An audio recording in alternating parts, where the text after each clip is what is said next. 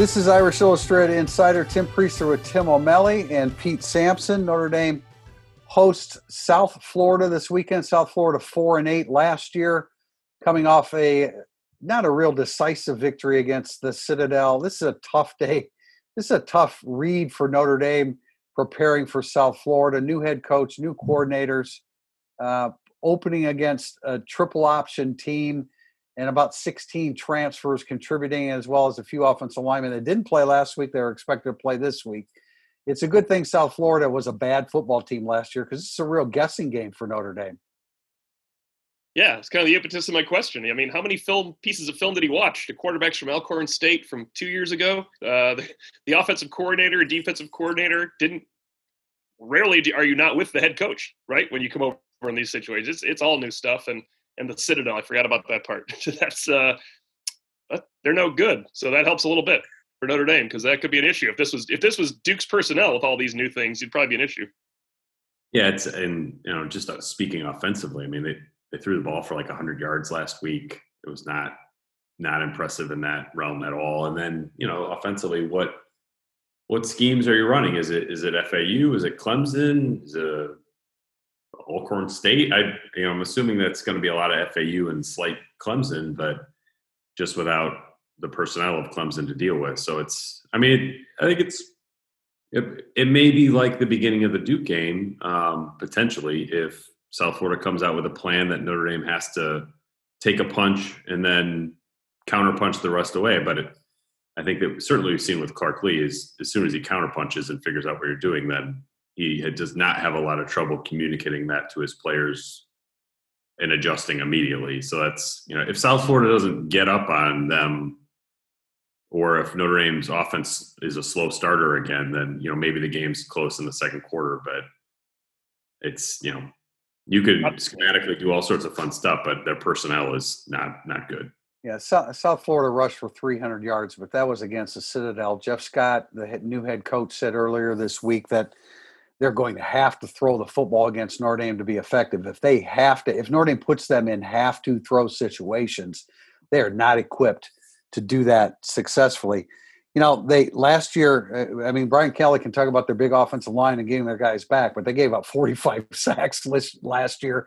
So there are some issues up front there. They also allowed 209 yards rushing per game and like four and a half yards per carry and that was with two defensive ends that they liked a lot. That they that I read, uh, you know, two of the best in the, the history of the South Florida program. So um, they are missing key personnel. They are missing enough personnel, depending upon how much those 16 transfers can can contribute. We'll see if they can bridge the gap. But I, you know, I, maybe I'm reading too much into listening to Jeff Scott talk about his team, but you know, he he's still talking about how to how to teach them to practice on Tuesday during game week. So, and, they, and you know, they've had some discipline issues that they've had to clean up.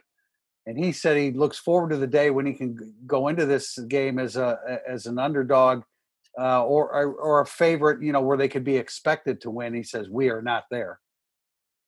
It's a, I mean, it's a huge rebuild there. That program was completely busted by the end of the the Charlie Strong era. So it's they got they got a ways to go. I mean, years to go. Not this isn't one of those games where like, well, Chase Brice might be better in November than September. This is like South Florida might be good in 2023. Um, so, which don't they still play Notre Dame in 2023? This uh, three game oh, deal? They do. Yeah, they do have a three game deal with them. Is that is that pick up in 2023 then? I can't remember what the years are. You know, they go to Tampa and then South Florida comes back up here at some point. But I think well, if they get look, if they get better in any way, Jeff Scott will be gone onto a you know a, be, a better program. Head so. coach Charlie Weis Jr. Yeah, that could very well be Charlie Weis Jr. returning to Notre Dame Stadium for the first time since he was a 16 year old on the sideline with his father. Irish Illustrated did a piece on Charlie Weis Jr. yesterday. Pete, I know that you visited with him months ago. He's really a, I mean, he's really an interesting young man. I mean, he, his experiences and the the pedigree that he has in the coaching world is just absolutely off the chart. And he's creative and he's very fast paced. And I would imagine that he can create some issues for for uh, Notre Dame's defense. But Clark Lea's seen a lot, and I wouldn't expect that uh, you know, a, a new offense with new personnel, there has to be growing pains against a defense that's coordinated by Clark Lea. I feel like tempo will be their best weapon. Um, I really think they're going to go with the Alcorn State transfer more because he's such a good athlete. Um, if Jeff Scott really wants to try to pass and get behind because he's passing, then I'll be wrong. But um, you know, the way that I mean, you got to steal some points, right? You got you got to steal some points with the running quarterback. You have to steal some points in special teams. They they're going to have to have something in special teams to uh, try to surprise Notre Dame, whether it's that you know momentum onside kick or uh, whatever you can do in this situation as a big underdog. What's odd to me is the, the over under keeps coming down from 52, so they must not think to 48. That's a lot. So they must not think South Florida is going to score. Yeah, it's not, Notre Dame's getting 35, right? well, it's not because the odds makers think that uh, South Florida is going to shut Notre Dame's offense down. No, no. So, yeah, uh, it, it, I don't know. It I agree. It's like that's why I asked Brian Kelly just about the if you want to sub more in tempo, you could run you could sub yourself into a mental error or two or three. Maybe there's a bust there. Certainly, I think that you know, as Brian Kelly referenced, like, hey, we've played Wake Forest. Um, we sort of haven't figured it out. I think on the on their first eleven, they'll be fine. I think it's once you get into the the second eleven on defense, if you really want to get snaps for Cam Hart, Howard Cross, Paul Moala, um, you know, Houston Griffith and DJ Brown. Like, I think once you get down to that, you know, players with less experience, you you could run into a, a hiccup and you know maybe turn a player loose. But certainly over four quarters, and I know you know Notre Dame fans are going to be looking for a dominant performance from start to finish, but over the course of four quarters, with the depth that Notre Dame's willing to play now at virtually any position uh, except what offensive line. I mean, they're they're they're willing to substitute anywhere other than offensive line. Right. So uh, I I would you know I don't want to I don't want to underplay South Florida too much because the element of surprise and tempo, as you said, Tim, I think those are those are their two best friends. But uh, you know, Notre Dame, especially Notre Dame on defense, Clark Lea has had no problem adjusting on the fly contrary to Notre Dame's offense, which oftentimes has to wait till halftime to make adjustments, Clark Lea doesn't have to do that. It's very hard for bad quarterback play to beat Notre Dame in the Clark Lea, Mike Elko era. Um, I mean, Shea Patterson had the, the best day you could have in that weather. He, he made every play he had to make, and that was probably the most frustrating thing about it is that Ian Book could, didn't do those things. But what what bad quarterback has beaten Notre Dame in this? I mean, it's been Fromm, Fromm, Lawrence. Patterson had a good day considering the rain. I mean, I guess Miami had nothing to do with the quarterback, but that's that was just a yeah, their quarterback. I mean, their base plant. So I'm not, you know, I just yeah. don't see, I don't, I don't see a like Chase Brice with a running game that would, if Chase Brice was the alternate quarterback with a thousand yard rusher like um, Noah Johnson, I was going to say Jackson, Noah Johnson, then you might be wondering a little bit, right? But this is, it's just very hard for one dimensional team to beat Notre Dame's defense.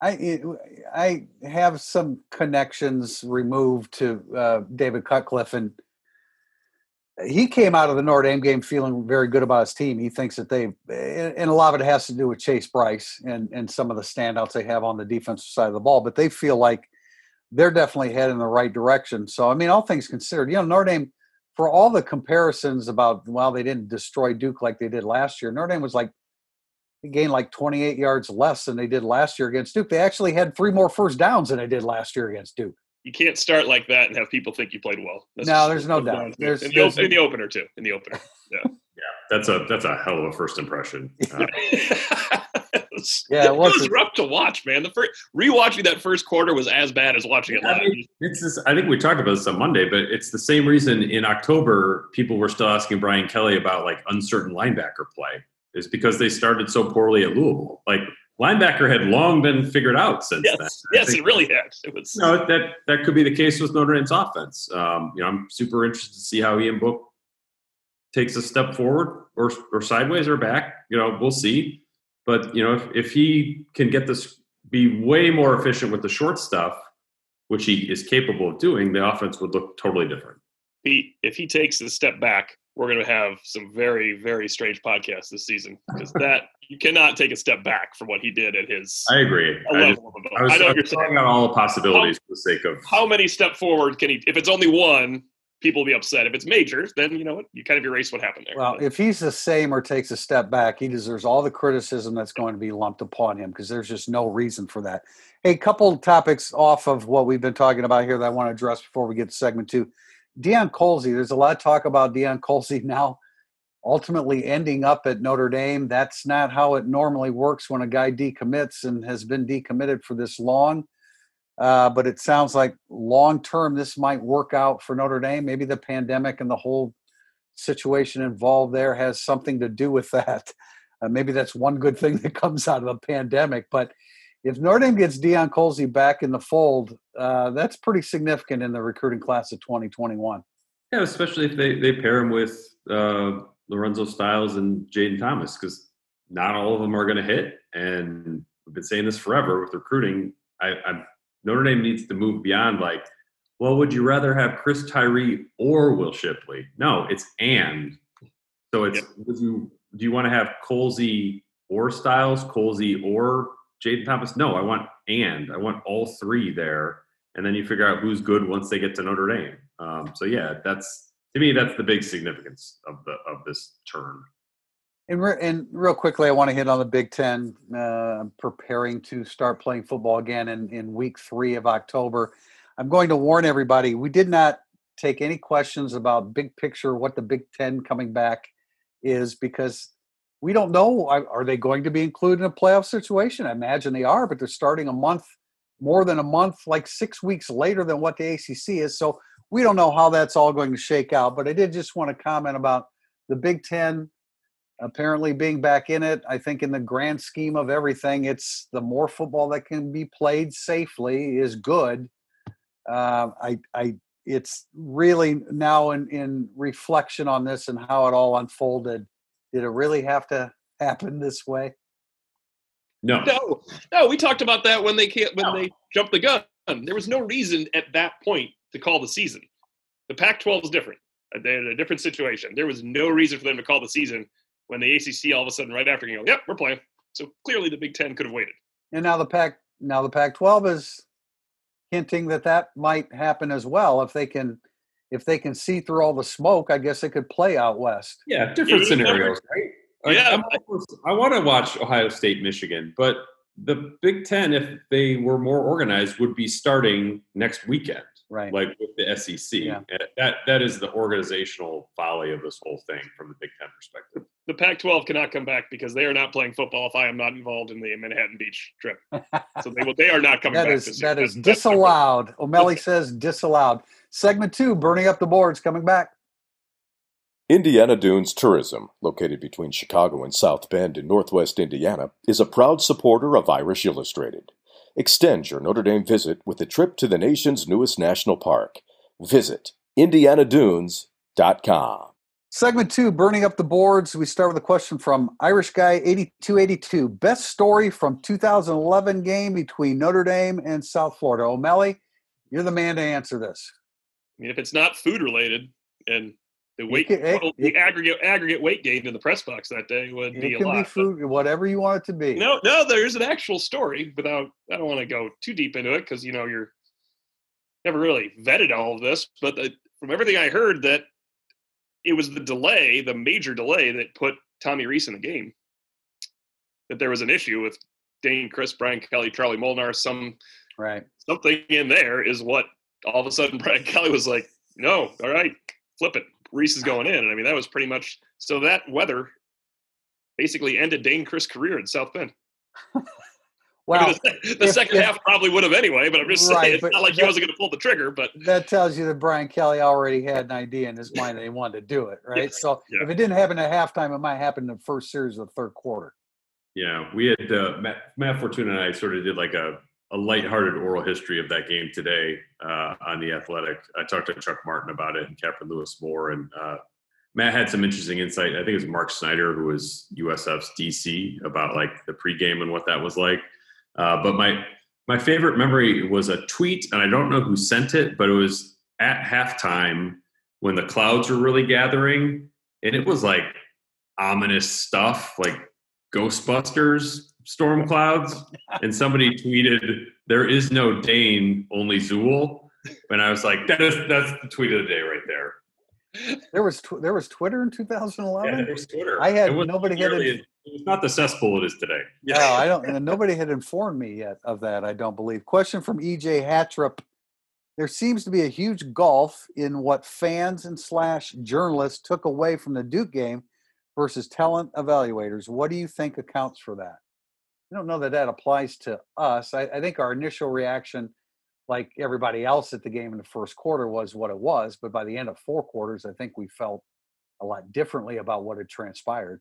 What are the before we get into the answer? Like, what did the talent evaluators say? That's what I I'm. I'm not. I think But he the offensive line graded out really, really well, which it probably did after the Right. first three drives. That was the number one line of the week, Pete, for Pro Football Focus. So I'm sure that's what he's thinking of. Uh, Tommy Tremble was a top five tight end for the week, and people remember his drop pass or tough Wow, pass. he had so- some missed blocks too. Yeah, I, I, I um, he graded out can- real. He graded out really high as a run blocker too. Um, so I think it's those type of things. But to be fair to the talent evaluators and fans and journalists, Ian Book was the second to last rated quarterback in the country. So everybody kind of agreed on that one. I you know I sort of view as like it's such a limited. I think there were four Power Five Power Five games last weekend. It's not a huge sort of data pool to pull from. Um, yeah, I I don't know. It's like I thought the offensive line was. It's the first impression game, right? I thought the offensive line for the game was was okay, okay, pretty good somewhere in there. Um, but you know, for the first drive, it was not. First three drives, it was not. I think the offensive line, as the game went on, watching it back for my film review, made me believe they are going to run the ball well this year. Whereas after watching, all I could remember during the game was the first quarter. it's I really think the first quarter has Well, sullied everything for people. I mean, Kyren, Kyren Williams played physically and tough, Yep. but he didn't get all his yards on his own. I mean, uh, No, things no, opened up for him. But he would have. I would if you would have look at like by numbers, they had twice as many stuffs as ten yard runs. That's never good. It just seemed like after you throw away a quarter, and they really started looking. Short yardage was good. I mean, they blew up. They had a they had a screen set up that would make people think totally differently of Notre Dame's game, where Ian Book misses Kyren Williams. It's just No doubt. I yeah, I, I think I know what he's saying. Uh, but talent evaluators did not like Book. Um, they love the offensive line, but it's I bet when you look at every snap, those individuals graded well. Well, I, I think that now we're assuming that anything that Pro Football Focus puts out is gospel, and I, I, you know, I can't say whether it's right or wrong per se because they're studying it from a different perspective than we are. But I mean, they also, you know, uh, Tariq Bracy was like player of cornerback of the week or whatever. wa- uh, But the sample size was so small, Yeah, you know, that that I, I think it's difficult to make such, you know, great declarations and proclamations. But uh, you know, respect their work, and it really kind of benefits all of us when somebody's studying it like that. I agree. Very very quickly, you know who the offensive guard of the week was? Was it Aaron Banks? It was Tristen Hoge. Hey, No way. Yeah, they played Navy, and he picked people up and threw them out of the way. I'm So- sure he did. I'm sure he did. Uh, next from Schmoy. All right, it's got a series of questions on the offensive line blocking schemes, and I believe Tim Prister has a uh, vested interest in this after asking Brian Kelly again today. What do you guys know about the change blocking schemes for the offensive line?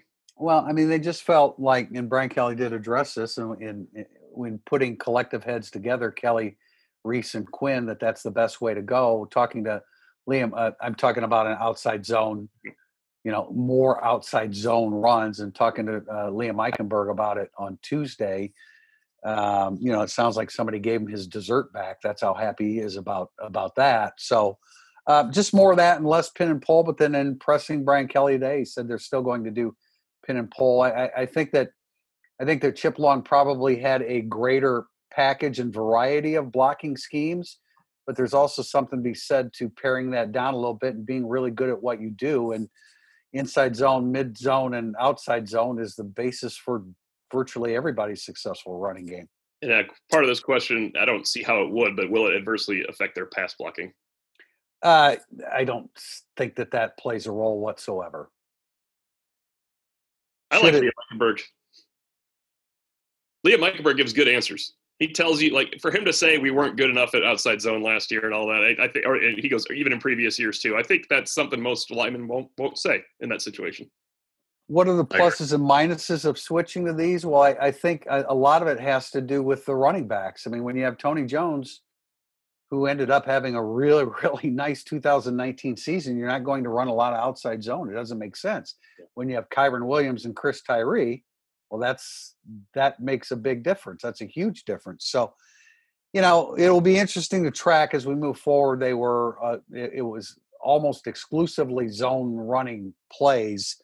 And I think that that plays to Notre Dame's offensive line. It's a it's a big, strong veteran offensive line you want to moving horizontally or vertically? I think moving vertically plays to their strength, and I think it plays to the strength of, of their running backs.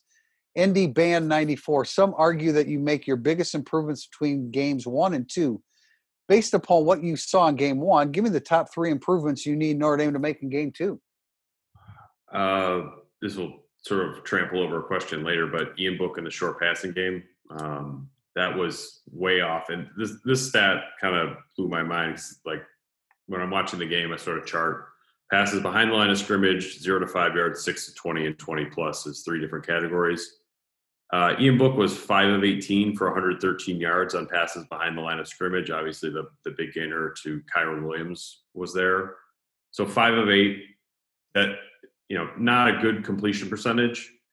In his first season starting in 2018, he missed three passes behind the line of scrimmage all year. Oh he was my 53 of 56. Um, so that that should, that's just got to be automatic. So that that's probably my number one, two, and three improvement that I'd like to see this week. Yeah, I, am with you because when Brian Kelly said he's got to hit the layups, that's what he used to say about Wimbush. I mean, Ian Book won the job because he's never missed a free throw, much less a layup. Right. You know, the guy, I mean, the guy was so accurate. And, and when, when Tim used to talk about his debut at Wake Forest, oh, my God. oh, well, it's Wake Forest. But did you see what he did? I mean, the ball right. was perfect. I, that's what I want to see is Ian Book perfect inside, as Pete said, inside five yards. Be perfect that and was, be very good inside 12 yards. That was 23 starts ago. I, you know, you just wonder what the mindset was. Um, you know, I mean, fast start, obviously. That's at the that's the at the front of the list. Fast start and then the wide receiver play has to be better. But I think in order for the wide receiver play to be better, you need Braden Lenzy back this week. You need, uh, you know, I, I mean, you need Lawrence. I think Lawrence Keys might be too late in this year. He needs to be stronger. He need, he needs to be more explosive and more of a playmaker. I think Avery Davis really liked the game that he played last week. And then you know, Javon McKinley's man, you got to get open and maybe he's, maybe he has a better chance as a W than he does as an X. he does have a better. He does have a better chance. What's that, Pete?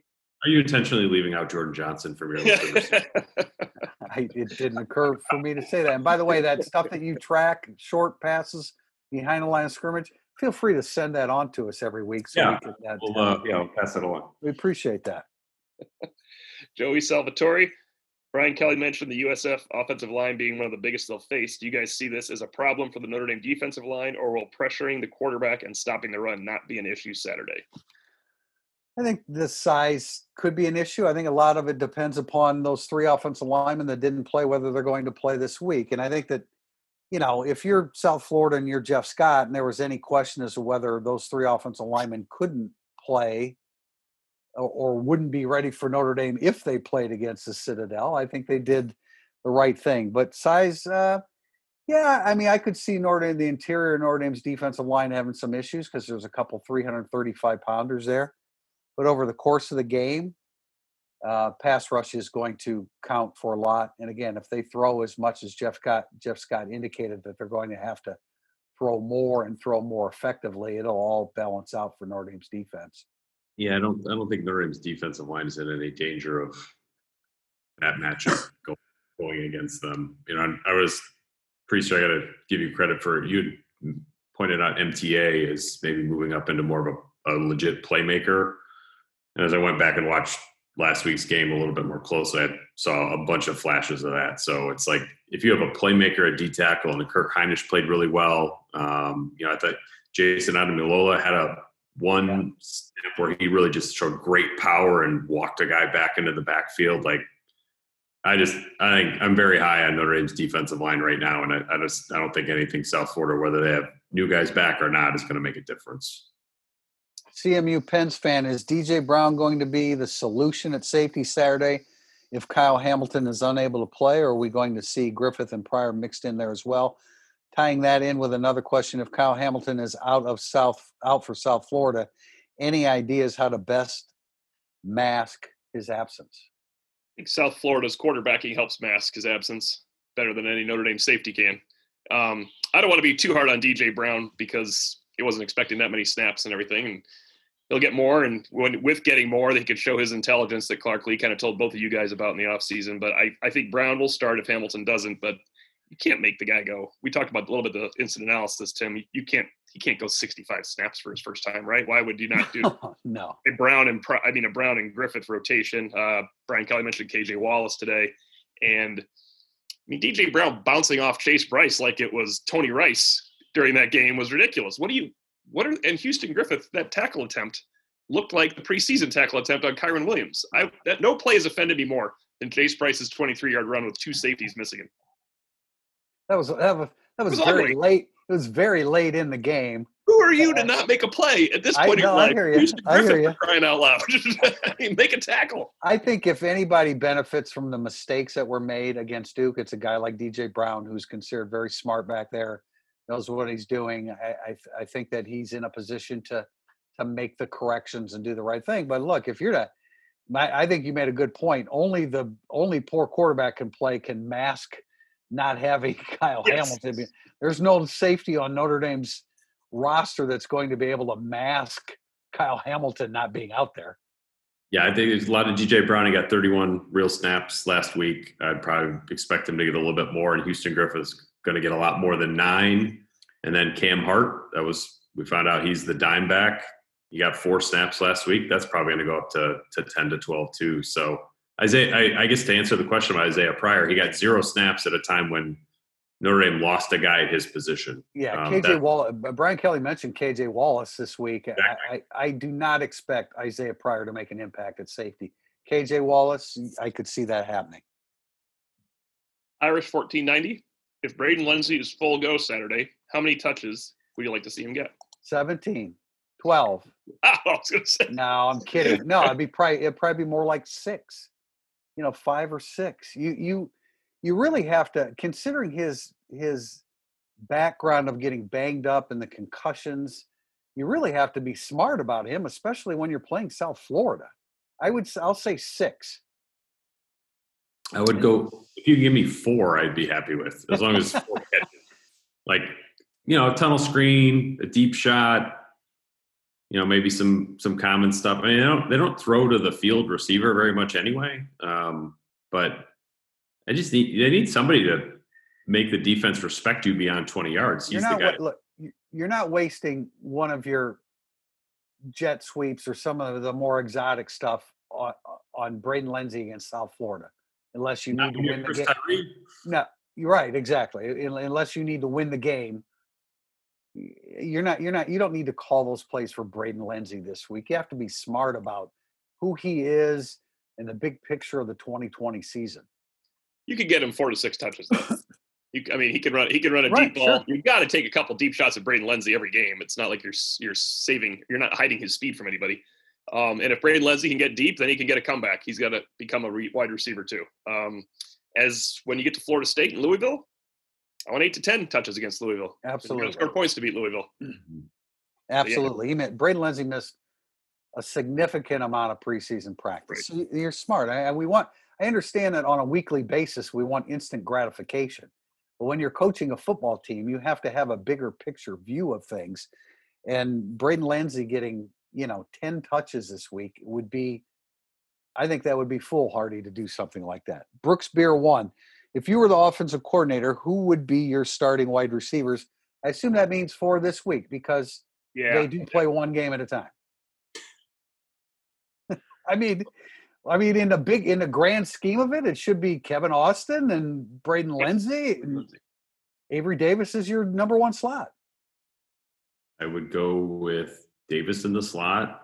I would start Wilkins in the field, and then I would start uh, McKinley in the boundary this week. Well, but they're they are they're starting Lenzy. Yeah, but oh, well, okay, but you wouldn't start Lenzy then. Well, we're trying I, to yeah, spare them. You know, whether rotate him back in. It's hard to see Lenzy getting 50 snaps. You know, sure. I'd, I'd, sort of just split the reps there. I- This, I, I think um, it's three for two. Yeah, it's three for two at those two positions this week. I'm not saying Brooks Beers is trying to say this, but Javon McKinley should start because Notre Dame's going to run the ball with two tight ends, and Javon McKinley's a good blocker. There's more ways to win a game. I mean, it's not like Braden Lenzy's going to catch 11 passes if Javon McKinley gets off the field for the whole game. It's you need what Javon McKinley does, and when you play Clemson, you better have better weapons than Javon McKinley. But right now, Notre Dame is finding itself. It's a two tight end offense. I would rarely take two tight ends off the field if I was Notre Dame. Just that's where they are right now. I, I would start Lenzy at the X. I would go I would go ahead and start McKinley at the W and bring Wilkins in off the bench and have Wilkins play both positions and maybe have McKinley play both positions. That's why I say three three for two. Yeah, three, I agree, three for two. Um, but I, I am not in the get McKinley out of there because Joe Wilkins can catch passes and Now, Lenzy's back though. He's Mc- just he, he blocked. He was We have another question coming up where that where McKinley's going to come and play. But for right now, we're going to go with Terry Benedict, who says, "Convince me I'm wrong that Joe Wilkins will lead the team in receptions and yards this year." I think Tremble's going to lead the team in receptions. That was my uh, kind of preseason pick. So I'm going to stick with it now that Skowronek's out because I think he was your guys' preseason pick. Um, receiving yards. If Kevin Austin's not back playing until Louisville, it's very hard for him to win the receiving yards. I know. You know what? I'm going to go. Kevin Austin is still going to win the receiving yards because I Oh. don't think they're going to have that. I don't think they're going to Well, have that many it- yards until Kevin No, Austin gets it- back. It could be dispersed enough over the first Right. three or four Right. games, uh, and that we haven't really addressed that. Brian Kelly said Kevin Austin had a checkup; it was good. They're going to check him again in two weeks and determine whether he can be cleared at that point. Does that give him that? Probably just gives him one week to get ready for Florida State. Not sure if that's realistic or not. I would say by Louisville, there's a good chance. I mean, it could be Kyren Williams for yardage. Yeah, I considered that too. Oh wow! I think Tremble will just get more catches than Williams, but I, your yardage is a good point. Though. Yeah. I, I could see him. I don't. I. It's a little hard for me to see Joe Wilkins being a leading receiver and leading. I mean, he did some great things Saturday, but I'm not sure that. I'm not sure that the skill level is is enough to lead Notre Dame in both those categories. I think but- yards is the hardest by far for Joe Wilkins to get to. In that, if you get three or four catches a game, you could lead Notre Dame in receiving. If Kevin Austin only plays a half a year, right? Yeah, Yeah, I- I mean, Lenzy could lead the team in receiving yardage with like half the catches. that's Yes, true.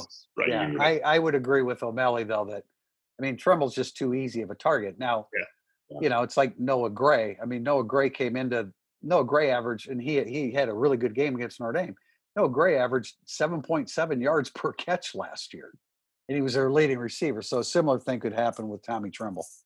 Now we have a couple of Ian Book related questions from not Jake Tefel. First, if you were Notre Dame's quarterback or offensive coordinator, quarterback coach, offensive coordinator, what would your game plan be to help Ian Book settle down and perform like he did in the second half of 2019?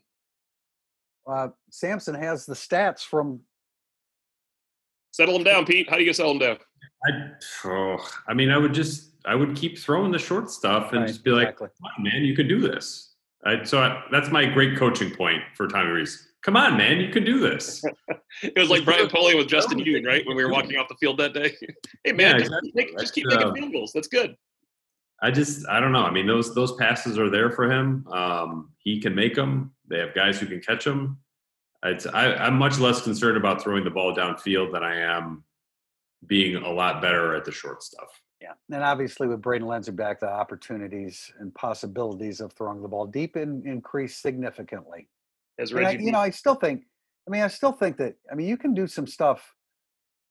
Brian Kelly had mentioned that Lawrence Keys can play some X. You can you can throw him out there, run a, you know, run it, run run a deep route. Um, and I still think that Dave Avery Davis, with his speed, might be able to circle out of the slot position and and open something up deep. So it should happen more.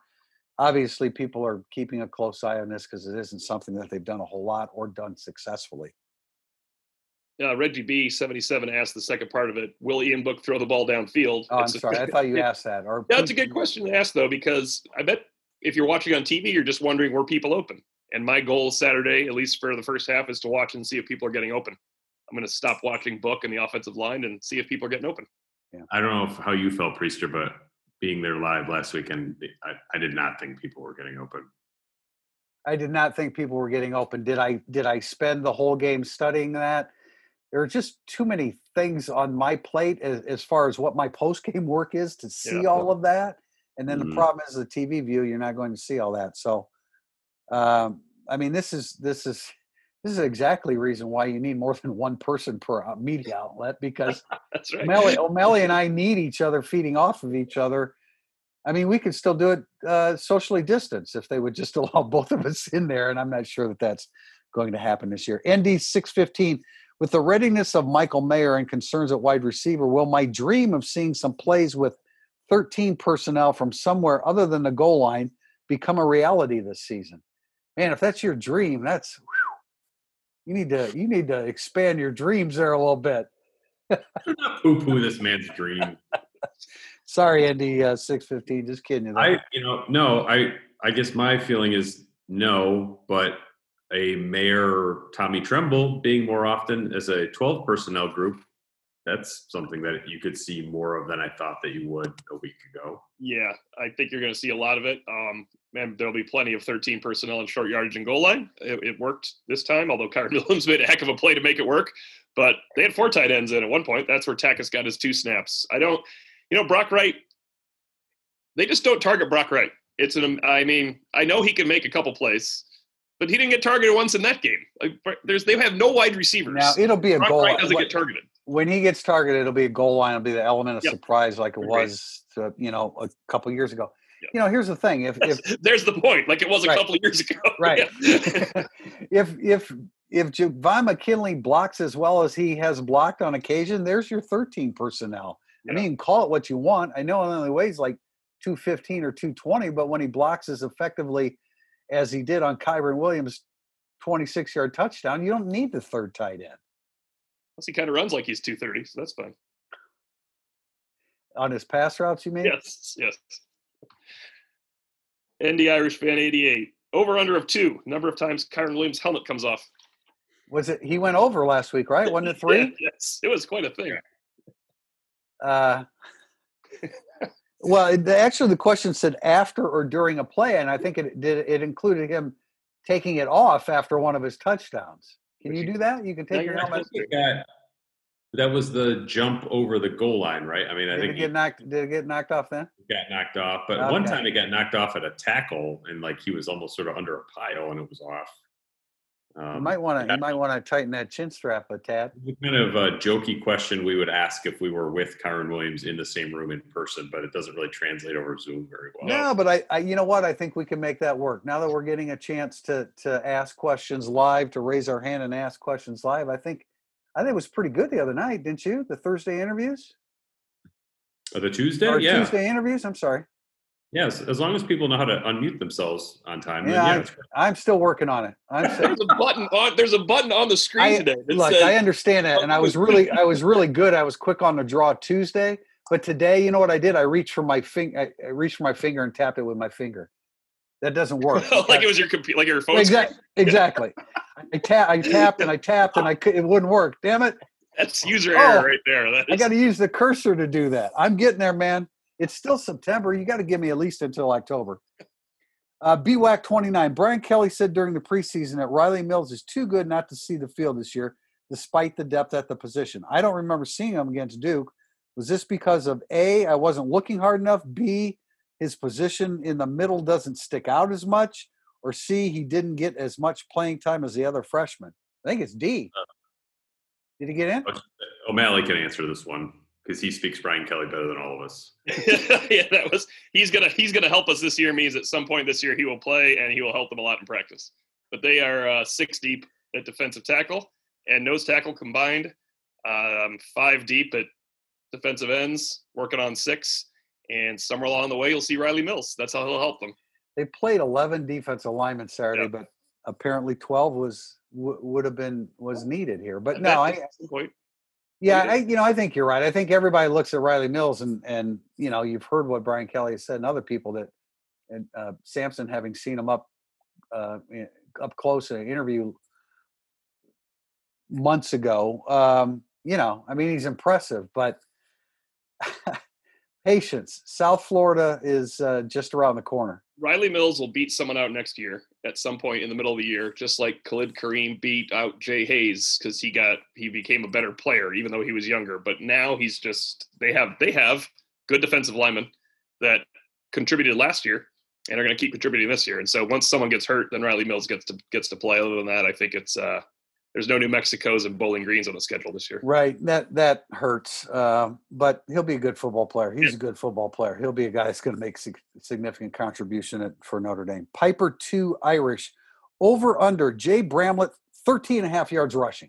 This is a good. There's a good reason to include this question. Not that he was the leading rusher in the first quarter, which was funny, but did anybody discuss at the time in that press box that Notre Dame needed a fake punt to get a first down with Jay Bramlett? Because that's what I. T- I mean, it was a great call, but it was kind of unfortunate in the second quarter they needed a fake punt to change, turn the game around. That's how they were playing offensively. So Everything I changed. I don't want to see that changed call. after that. Everything changed after that. That was amazing. It was a tremendous call. We know what was amazing to me. One that they needed it, but also that Duke had their 11th guy late onto the field. But that wasn't the reason they called it. But he happened to be inhabiting the place where that run was supposed to go, and it would have been very 2020 to me if like Duke screwed up, but that screw up botched the fake punt because he He's happened. just standing there. Is that when is that when Bramlett cut it back? The dude was flying Yeah, off the cut it back. sideline. Um, that was supposed to be completely wide open. That guy wasn't supposed to be there at all. By the way, Dillan That's- Gibbons with the block on that one. That was some. Yeah, somebody. I think somebody Oh. on Twitter asked about will Dillan Gibbons get more playing time. I don't think that he's going to unseat Aaron Banks, which is where he plays a left guard. But that was a that was a great block. Great for Dillan Gibbons. He's had very few uh, you know opportunities other than blocking on place kicks, and good for him. Lost 6582. Do you think Brian Kelly will complete his contract extension or bow out early if he wins the national championship or a couple of New Year's Six Bowls? That's an interesting question. I would I would think a national title could certainly put a different slant on things because he was talking about uh, I don't know about New Year's Day bowls, but I I would think that if as long as he's still healthy and enthusiastic, which he clearly is right now, um, you know, I, I, I if they don't win a national title, I think it's going to he's going to keep trying through 2024. you know, not to be like sarcastic about it, but if I was in a job where I was making six and a half million dollars estimated, I would probably want to keep doing that. I would a few more years. Um, you know, he's he's in a great spot. He's got the program sort of humming along, and he is very well compensated. So I would I would think that he would want to continue as long as as long as he has the energy and enthusiasm to do it. Agree, but if Brian Kelly wins a national title, I will give him some advice. Retire from coaching Notre Dame immediately after winning the national title because you will then never sully anything that ever happened and you, you will be a legend at Notre Dame.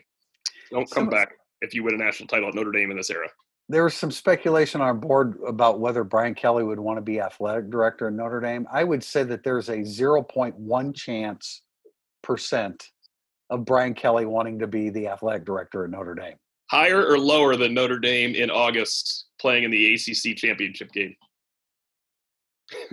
Back in August, when someone said, "Will Notre Dame play in the ACC championship game?" We're like, "They can't get the ACC championship game. They're not even in the ACC this Still year." more likely than Brian Kelly as athletic director. Yes. I don't think that Brian Kelly has any aspirations of athletic administration work. I, and I don't, that's not, I, we're not laughing at him because there's something wrong with that. I just don't think that there's any reason for him to want to do that, Yeah. especially if he, you know, after 2023, Pete, when he needs that extra six and a half million, if he snags it in 2020, for that job too. Yeah, significant pay cut. All right, predictions. I would have remembered, but O'Malley reminded me predictions from Tim O'Malley and Pete Sampson on Notre Dame, South Florida this weekend. I, you know, some of the same issues with Notre Dame this week are the same as last week, where I don't know if Notre Dame has the offensive skill power to blow out South Florida unless the offensive line mashes them pretty good. But I think they're going to mash them better than they did last week. Um, I don't see South Florida scoring more than one touchdown. So I'll go 41 10, a better looking, more comfortable type of performance than, than what Notre Dame showed last week. O'Malley, you can go ahead and whatever your prediction I was, know, you but can he use basically it. did it again. Well, what's the All right, so- difference? what is the difference whether the guy from the Athletic has the same pick as you. I'm just saying. Well, that athletics fine. What about somewhere else? So 41.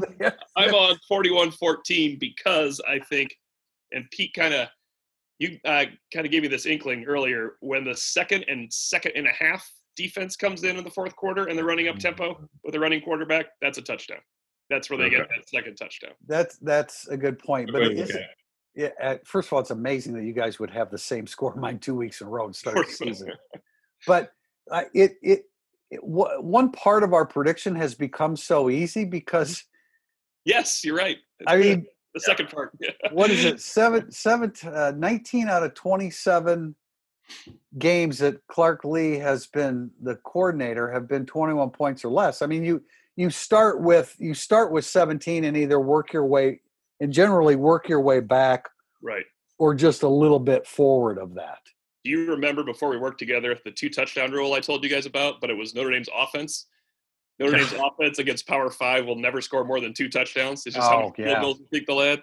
Which Those is different than your second touchdown rule. Yeah, that's a good one. That still That's- exists. Yeah, that one's those are both great. Those are great.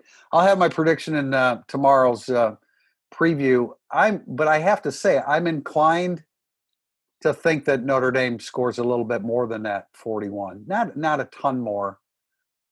Yeah, I mean, yeah, ba- barely more. I haven't really been thinking about ba- more than Not like whole lot more. 65. No, nothing like that, and probably not 50. But I, you know, I think Ian Book plays better. I think they're in a position to. I know Brian Kelly's very high on Glenn Spencer or what he's done in the past, but uh, you know, we heard that about Ohio State's, or I'm sorry, Iowa State's defensive coordinator too, and Notre Dame scored 33 and it should have been 50. So I want to leave you with this, Notre Dame fans. Guess who ranked below Ian Book in passing last week? Oh, Brock Brock Purdy, I bet. Brock Purdy. Yes. Ooh, he was bad. He was really bad, wasn't he? Yeah, he was. I, I, I do not. I mean, I. I, I had great admiration for him going into the Camping World Bowl because he had a really good season, but I did not understand all the preseason love about for for Brock Purdy. I'm sure he's going to be better than he was last week, but um, you know he has some limitations too. This is that's it. Irish Illustrated Insider. We appreciate you joining us.